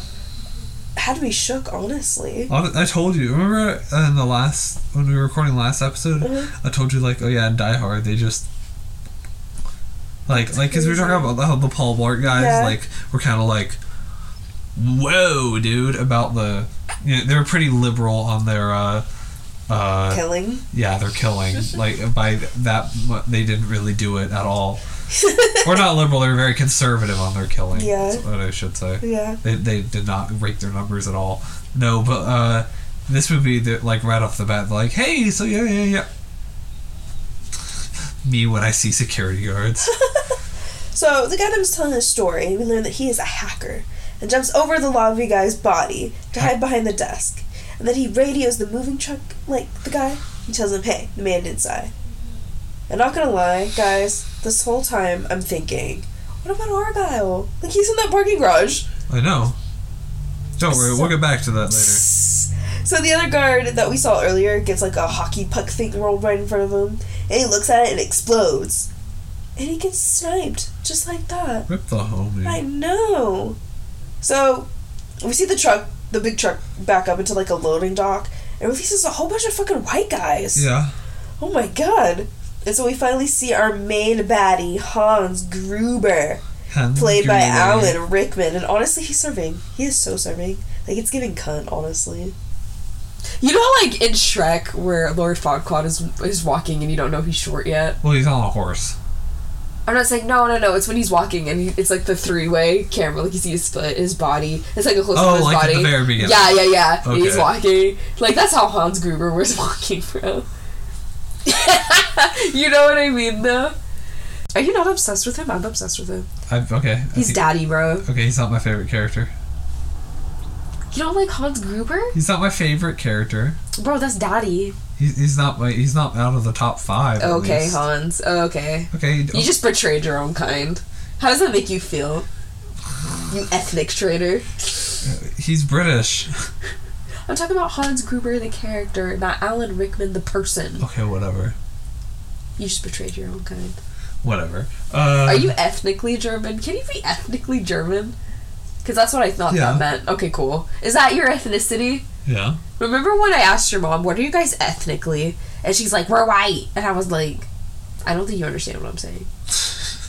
So, our hack guy is getting into the security and locking all the doors up and stopping the elevators and escalators so nobody can get in or out. We then see the hacker just destroy their computer system, and I'm assuming so everyone at the Christmas party can't call the police. Mhm. So we see this Evan Peters looking guy, right? It's this henchman speaking German and going down like the back basement hallway. Get to the chopper. And he takes like a saw and he starts like hacking at like the database. I think that's what that is. That's a database. I don't know. To the database. So next we see John while his shoes are off, making his feet into a fist like the guy on the airplane told him to. And John's like, "Wow, this works." And I said, "I do that when my foot falls asleep. I kind of ball them up like that." Uh huh. John then looks at a wallet and sees pictures and little messages from his kids as he smiles fondly at them. Smiles. We then cut back to Evan Peters cutting wire as we shoot back to John picking up the phone calling Argyle. Finally, oh my god. Argyle is straight chillin', listening to his tunes, and Argyle asks how is everything up there, and John tells him it's still up in the air. Whoop whoop. So we then cut back to the goons, and they're German as heck. and I Evan said. And the Evan Peters guy, he's trying to cut certain wires while this guy with the chainsaw is like, fuck, and starts cutting them all, disconnecting everyone from inside the building. Them dudes look like Targaryens, bro. Dude, honestly. Doesn't that guy look like Evan Peters, though? You know what I mean? You know exactly what guy. Like Jeffrey Dahmer, Evan Peters. Sadly, yes. Last Friday. So night. John is still on the phone with him when that happens, Sorry, and their John. call gets disconnected. And I swear to God, if anything happens to Argyle, bro, Perhaps. I said I would hate this movie forever. yeah. So all the henchmen have their guns and they're riding up the elevator, and they kind of look corny. I don't know. There's just something funny about German men having heavy machinery. Like, is this allowed? Is this allowed? Yeah. So they're right up to the 30th floor where the party is, and they kind of just walk in unnoticed at first, and you're kind of like, okay. Yeah. It's. Then we see John try the phone again, but then he hears gunshots and screaming. But it's like 80s screaming, like it's not like natural at all. Like it's like da da da da da da.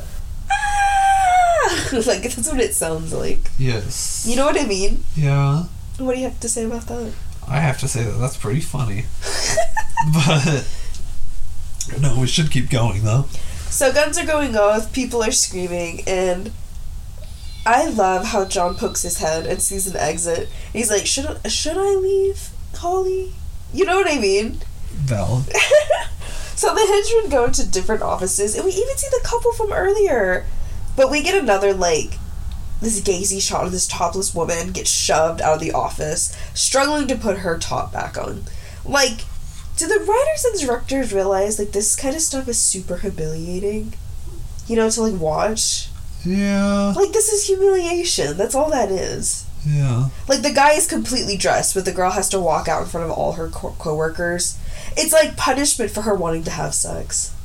Yeah. You know what I mean? Do you get what I'm saying though? Yeah.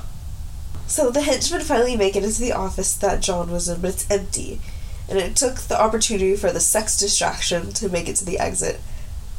So by going up back the, the back stairs for safety. Uh huh. So we cut to the Christmas party, staff being rounded up, and Harry is shitting his pants, while Joe is sitting all cool and collective with Holly as she rolls her eyes at Harry. Yeah. I And I said this is literally Harry. like Paul Blart. This is literally Paul Blart. Paul Blart, Paul Blart was bla- Paul Blart was blazed on this. So we see John make it to the floor that is not done yet, and he has his cop gun out as he walks through the room. John checks the phone that is there and it's still not working. So next we see the Christmas party group. As Hans uh, quiets down the freaked out employees, he tells them why this is happening. It's to do that uh, Nakatomi Corporation's legacy of greed around the globe. They're about to be taught a lesson in the real use of power, and that everyone in this room will be witnesses. Whoop whoop. So then Han asks for Joe, and Joe starts standing up, but Holly grabs him. She's like, no, sit down. As Han goes through Joe's Wikipedia, Holly tells Joe not to move. So Hans goes up to some random Asian man, which is like so fucking racist, right? Well, Like, why did he do that? well, I think it's because he's looking for Nakatomi. But Nakatomi doesn't, like, he looks half. One third, even. That's not the point. It's Yeah, that's racist. okay. Go on. But Hans Gruber is racist. Hans Gruby. Ooh. What does Gruber mean, Christian? Uh, Does it say, is it a goober? no. Oh, that's sad. Peanuts didn't exist in Germany. What? Peanuts are from South America. That's sad. What do you guys got? Dude, all the best foods came from the, the Americas. Corn, potatoes, tomatoes. Tomatoes don't come from Ireland? You mean potatoes? Yeah. Nope. Actually?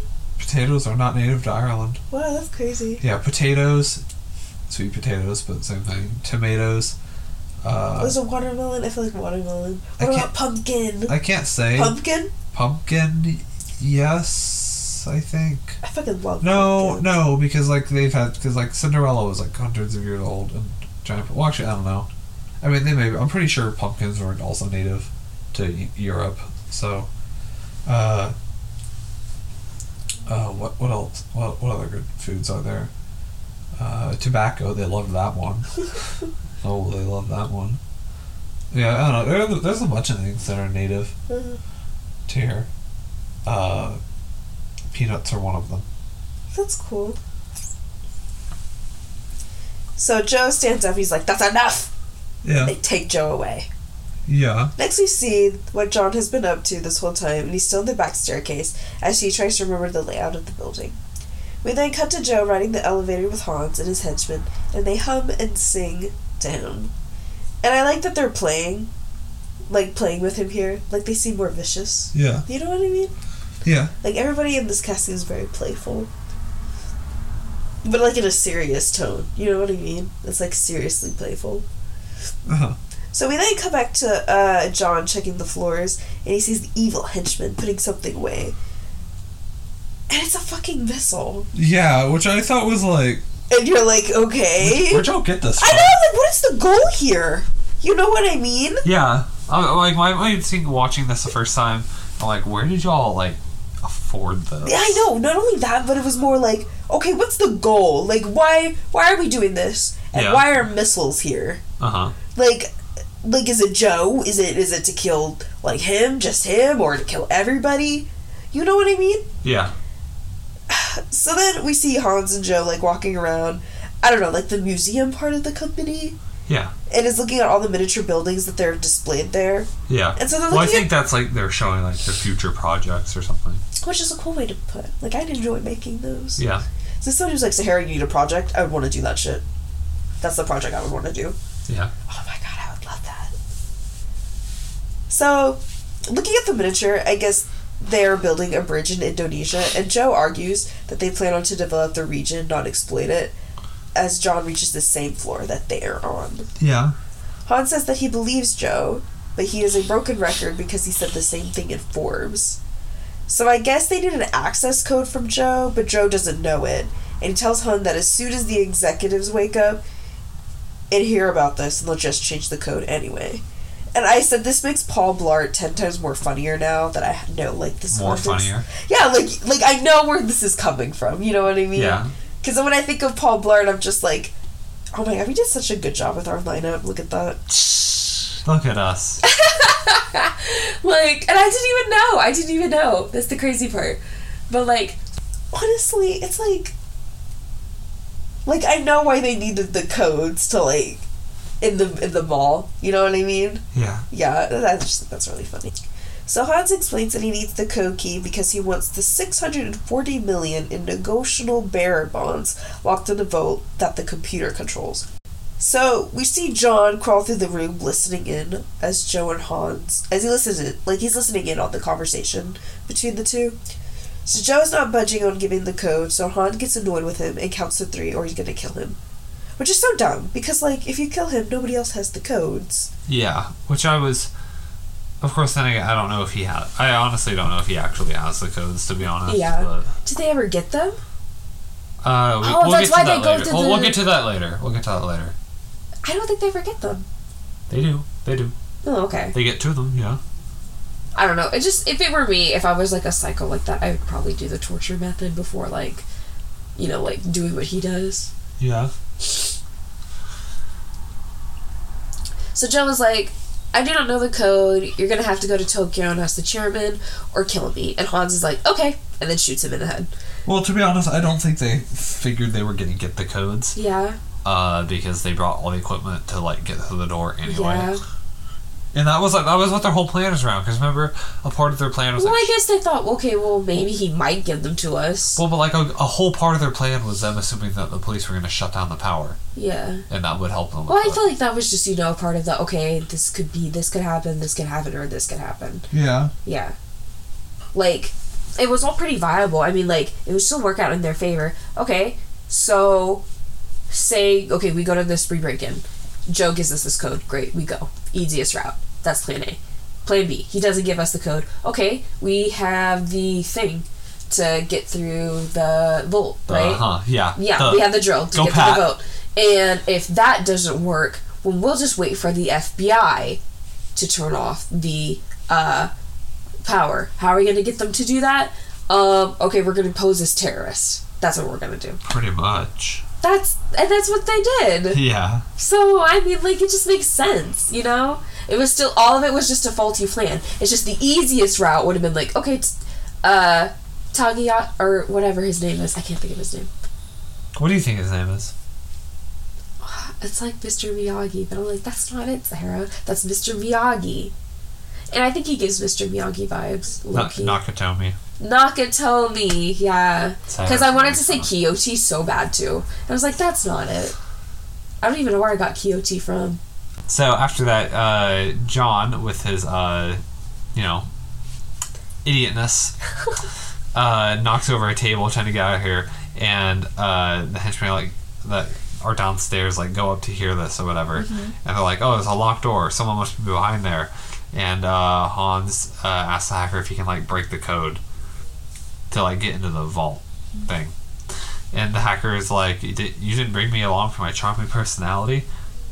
By the way, Theo is my favorite character. Yeah, he's really cool. They don't make villains like So- this anymore. A little thing I found out, I think it was either Tuesday or Wednesday, Mm-hmm. but the actor who plays Theo like passed away Really? on like Tuesday or Wednesday. Wow, that's wild. Man, rest in peace, man. That's Yeah. wild. I, I really like Theo. Yeah, he's cool. He's in the third movie. By the way, he's like the villain of the third movie, I think. Really? That's Yeah. cool. That's wild. Yeah. I don't know what the second movie's about, but the third movie is pretty much Theo trying to I'm surprised a. Die Hard, another Die Hard movie didn't come out this year. That seems like a kind of movie that would be, you know, like, There- Yeah. There's five movies, by the way. like, what has multiple? Fast and the Furious, fucking James Bond, and uh, Die Hard. yeah, Die Hard, and God, what's the last one? It's in my head. It's in Fucking my head. Star Wars. Mission Impossible. Mission Impossible. I'll have the same fucking vibe of like, we're gonna go on for a really long time, and you guys are gonna just keep, keep eating this up. And I'm like, you're absolutely right, I am. They're coming out with another Mission Impossible movie, Top Gun as well. I feel like they could have kept pushing it with Top Gun. I oh, I'm glad they didn't. I'm glad that this sequel is like really good, and I want them to never make another movie. I don't want to see Tom Cruise push a 94 trying to hop into a F35. So next we see the henchmen, and I think they're setting up bombs around the building for when they leave. Yeah, C4. Yeah, so there's no evidence of them. Yeah. Next, we cut to the hacker and Hans walking towards the vault. As the hacker explains, he can get in the computer in 30 minutes, but the other stuff will take two or two and a half hours to Also- into. Also, I love that plan that they had. Like they're gonna destroy the building Mm-hmm. and whatnot, but like, wouldn't the bullet holes and the people you shot kind of give it away? Well, I think it'd be more of like Also, if we blow this place up, will there be bodies? well, I mean, yeah, but also like, And will they be Why- recognizable? why would like the- that kind of thing? also, why would the building just explode? You know? I don't know. I just think it's more like, okay, this will give me enough time to get away and lay low for a little while, and by the time they're on my case, I'll be long gone by the time they catch up to that. You know? Yar. Like that kind of thing. Yeah. So the hacker's like, well, the seventh lock can't be cut remotely, and Han's like, okay, we shall see. And then we cut to John back on the construction floor, freaking about what he what he just saw, asking himself why didn't he do anything. He rationalizes that if he did try to save Joe, he'd be dead too, and that's no help to anybody. Rip the Hobie Joe. I know, honestly. John has a little Jimmy Neutron moment, telling himself to Oh, think thank- about what he's gonna do next as he looks above him and sees the sprinklers. So he knows that the fire alarm went off, and Han tells his henchmen to call the cops and give them the dead security guard's number, telling them it's a false alarm, and then disabling the whole system. But then Han asks where the fire alarm is coming from, and they realize it's the construction floor, and they think nothing of it. So, John watches as the police, fire, and ambulance come closer to the building, only for them to turn around, which I thought was so disappointing. Rude. So one of the henchmen comes up from the elevator to check out to see if the floor is all right. It's the Evan Peters looking guy. He's like, "Hey, hey, nobody's coming. You should come out and join the others, and that he's not gonna hurt him." And I was like, "Okay, sure." So as Evan Peters walks closer to the block of wood, he jumps behind and starts shooting. So, honestly, not hurting anybody was a fucking lie. He hears a power saw going off and goes to check it out. And as Evan Peters goes to see the saw, John comes out like right behind him, his little cop gun pointing right at him. Evan Peters is like, "Okay, you caught me, but you're not gonna hurt me." And John was like, "Yeah." And Evan Peters He's, is he's like, like, "Yeah." yeah, you you cops have rules. He's like, uh, my boss keeps telling me about those. and they start tussling. Anyway, Oh, all- I know, I know, I know. Oh my stop. I. I mean, they're all over the place, fighting up against walls and breaking down wood, and Evan falling down the stairs. And I thought he knocked him out, but John fucking kills him. I was like, oh, You want what he's having? justice For Gotham. So next, the hacker trying to get in the vault, he's successful as he starts drilling a hole. Like he's successful in getting like the. uh I guess he gets the codes, not the codes. The uh he's able to get into the computer. Yeah. Yeah. So I don't know what the computer is for, but But he's able to start hacking into the uh, vault. We see John looking through Evan Peters' stuff and tries to take his shoes. And I guess Evan Peters is like, you know, like his feet are too small. yeah. And so John is able to get back to the construction floor by taking the elevator. So next we see Hans with the rest of the employees by saying their boss will be joining them for the rest of his life. Just so like, oh my god, savage. I said, oh my god. He, uh, wait, he's like I, he won't be joining you for the rest of his life. Yeah. right? Yeah. That was. I was like, I was like, oh lord. I'm like, so we're not getting paid. Do I get my Christmas bonus? Literally, bro. I'm like, god damn it! I knew I should have left 30 minutes ago. Rip. Bro, that's why I stay at Christmas parties 20 minutes max. I, I'm telling you, I don't want to stay at my job longer than I have to be. I'm like, I'll grab, I'll grab a plate and then I'm going home because that's an excuse to go home early. You know, stay after hours. Sarah looks for any excuse to go home. Dude, I will. You be like, do you want to go home? Hell yeah. You don't have to ask me twice. If you tell me, do I want to go home? If you ask me, do I want to go home? I will go home. I will never say no. I will never Hey, Sarah, say do you no. want to? Yeah. yeah. So back to where we were. So Hans uh, tells them that they have two choices. You wrote two T O O. Sorry. You're fine. I just think you're funny. I was in a hurry. He tells them they have two choices. They can either walk out or be ca- or be carried out, and not try any funny business because Hans and his henchmen are in charge. In charge. Yeah, yeah, yeah. Wah. Wah. I'm king of the rock. There's nothing you girls can do about it. yeah, we can do Mulan. Okay. All right. Uh, and while uh, is talking, John uh, sends uh, Evan Peters' body down with like a note attached to it, and there's just this, uh, like now I have a, a machine gun. Dude, that part was so badass. Oh oh oh! I said, oh my god. I said, whew. Like damn. Ho ho ho! And the ho ho ho is what did it. Anyway, uh, because that kind of I wonder if that's like the premise of like that movie coming out, uh, Violent Night Yeah. or whatever. I No, if- I have a machine gun. I'm dead. Anyway, one of his henchmen asks uh, Hans if uh, this was one of the security guards that they missed, and Hans is like, uh, "No security guards are usually fat and lazy like this," which is his own dude. No, no. This. This is Diff- different. He he starts uh, complaining in German as John is listening from the walls. He's in the walls. He's in the goddamn walls.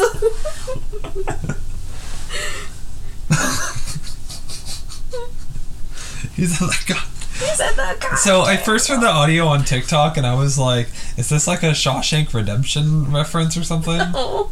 You, you've seen that movie, right? Shawshank Redemption. Shawshank Redemption. Oh, where he like escapes prison. I read like the first two chapters of that book. Oh, okay. I forgot you. no, I read. Oh, the book is better. One of one of those people. Yeah. Yeah. Okay. Anyway, rude. Uh. So he starts compla- complaining. He's in the goddamn walls. And Hans is like, okay, tell your other henchman, Carl, that his brother is dead. to come down now. Could you imagine going to like your job with your sibling and they just die? No. No. I'd be like, oh fuck. I'm like, oh, yeah, we lost Emma today. Darn.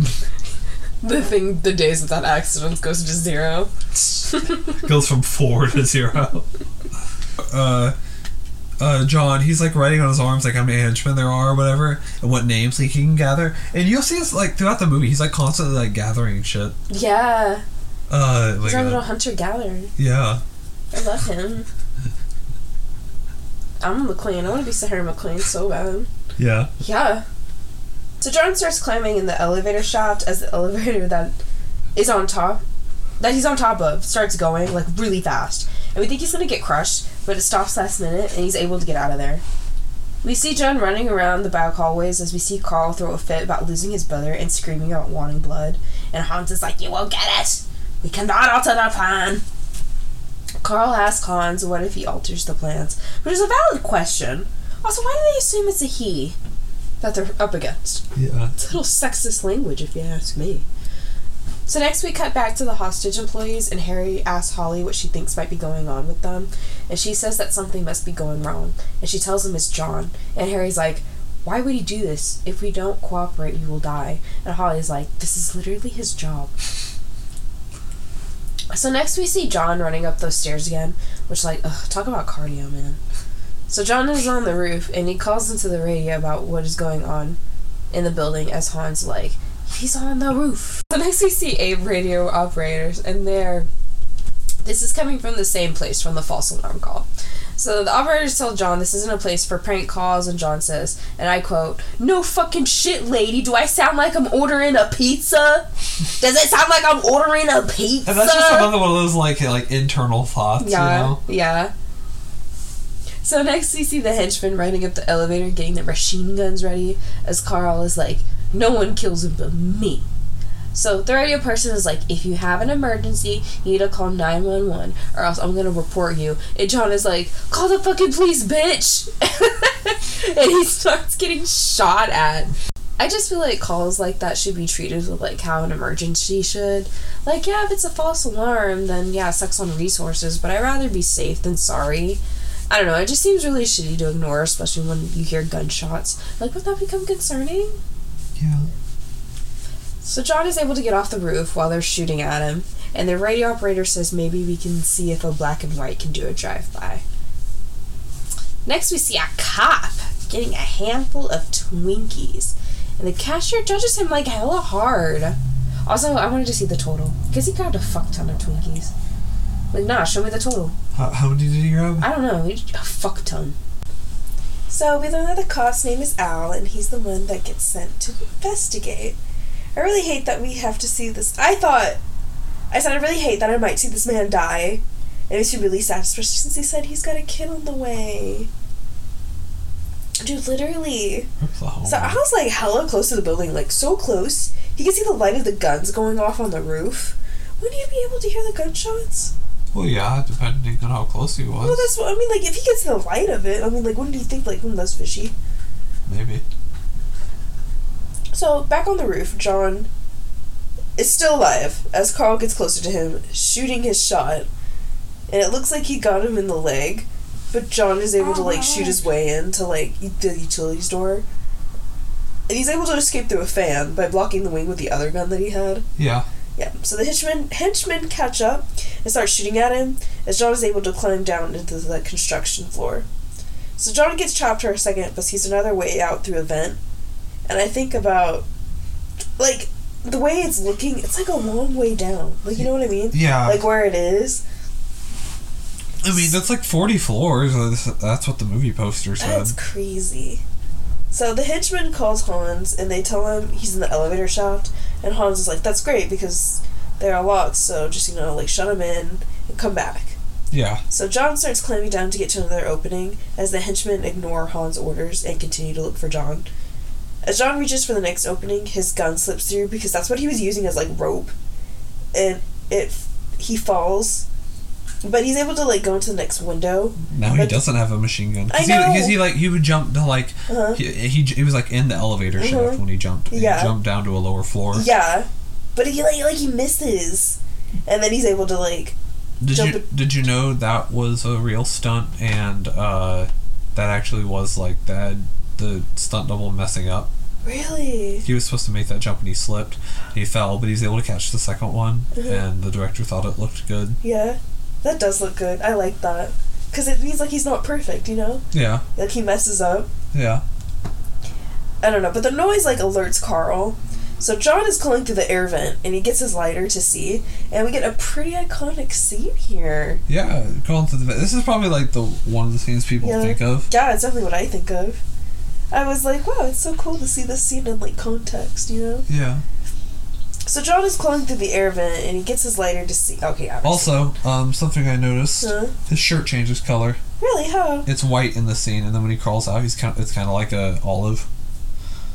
And you're Maybe it's dirty. well, no, it's like it's like the entire thing, like Oh. not a spot of white. I don't even know. I guess I'll have to watch it again to see. But after that, the um, henchmen are spraying to get to him, having their guns like looking like right at him. You know, Uh-huh. Carl, uh, he hears like a small like clink, Uh-huh. and I think it's like, oh, that's our main guy. I starts shooting Uh-huh. like a lot. Yes, bro. He said- He said, "Bop, bop, bop, bop, bop, bop, bop." Empty the clip clip on him, I guess. No, literally, bro. No, anyway. Uh, anyway, John survives this Yes, somehow, and. Carl's like poking his machine gun up against the vent to like feel him, like like you know see if he's up there. Um, John then prepares for this by getting like his like out because he has a gun. He, he still has his like pistol, but he Uh-huh. Got that machine gun from earlier as well. Yeah. And he starts shooting, uh, and one of the henchmen happen to show up, be like, "Oh, Carl, the police are here," whatever. hmm So, uh, uh, So Al, Al, yeah, pulls up to the building. Yeah, I, I know, I know. Al, so Al, Al uh, this time is because he saw the gunshots. Yeah. He's like pulling up to the building now. John escapes the vent and he goes over to like the windows and uh, he sees Al coming up. Mhm. And Al's like, you know, just chilling. You know, like he's like, uh, I don't see anything, anything weird. You know, or not seeing anything now. And one of the hench- henchmen like pretends to be a security guard. It's like, yes. oh, it's just so false alarm. This is what you were talking about earlier, right? Yes, bro. Honestly, this German henchman acting is giving. Yes, bro. Oh my god. It's just so good. He's like, oh damn, football, and I'm like, yeah, you're absolutely right. That's really how we be. You got me there.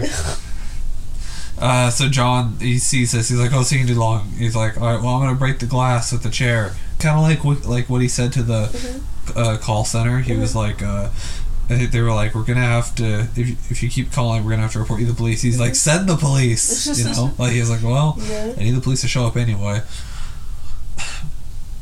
And so uh, Al uh, he takes a look around while John gets into another shooting match with like these guys Yes. and uh I don't know. I think the gunman like tried to talk to John, and John was like, "Absolutely not," Yeah. like or whatever. Mhm. Uh, and we see Al walk a little further, Mhm. and, he's, and he still doesn't hear this yet. Mhm. And we see that someone is waiting for him with a gun, uh, or whatever. But he's like, "Uh, I, I've seen enough." I've seen it. Walks around. So we cut back to John, who is still uh, not doing well after being shot at several times, Mhm. and the henchman is like uh, trying to go after him. He's like, going after a table, uh, whatever. And the henchman's like, "Oh, next time." I love this is one of my favorite lines. Really? In fact, I have a question for you. I'll Okay. read after this one though. Okay. Uh, the henchman's like, "Oh, next time you have a chance to kill someone, don't hesitate." And John's like. And, and John like uh, just shoots him like immediately. He's like, he's like, you're right or Yeah. something. I, I wrote it down, but like I had a. I in my notes I have, uh. Oh, he says thanks for the advice. Yeah. Uh, uh, what's your favorite one-liner in this movie? Honestly, I was gonna say that there's a lot of one-liners. All right, so I have some iconic ones. Okay. Uh, welcome, welcome to the party, pal. Mhm. Or whatever. Uh, th- thanks for the advice. Mhm. Yippee ki yay! Mhm. I read about them in Time magazine. We'll be sitting on a beach earning twenty percent. And happy trails, Hans. On me when I tell you goodbye. Thank you, babe. Which one's your? Uh, Honestly, yippee ki Really? Yeah. No, what's your favorite? That's basic. I'm kidding, though. It's so iconic though. Yeah, I really like. I read about them in Time magazine. That was so funny. because like so we'll get to that scene but like hans is just making a bunch of fake demands and he lists some political prisoner somewhere. Yeah. and one of his like accomplices looks at him funny. He's like i read about them in time magazine. I know. but it's so funny because his, his henchman is like, well, huh? Because he i don't think he knows the whole plan that hans has you know? Only let one person know the whole plan i guess. Uh and uh after and so after that al he's going to leave and john checks the window is like oh well great now what yeah. and so john grabs the the de- the guy he just killed Yeah. is like well uh "Oh well." And uh, as uh, the henchman, uh, and as uh, Owl's like driving away, John like has thrown the body and it lands right on his car. Just very like traumatizing. Yeah, and then Owl obviously freaks out, but then he like starts getting shot at, which Yeah. kind of like kicks in more. And so Al he puts the car in reverse and it just like flies by. Uh, and Argyle's like able to see this. He's like, oh, He's uh, not. He, Argyle. Okay, we're seeing it from. oh, he. I mean, Argyle doesn't see any. of this Yeah, so it's more like we're watching through the rear view mirror of what's happening while we're facing Argyle. yeah. If that makes sense. Yeah. Yeah. Or maybe it's the rear vi- rear window. Yeah. Either way. Either way, yeah. Argyle's just still in the limo. By yes, the way. bro. Chill. I could cut to him after this thing.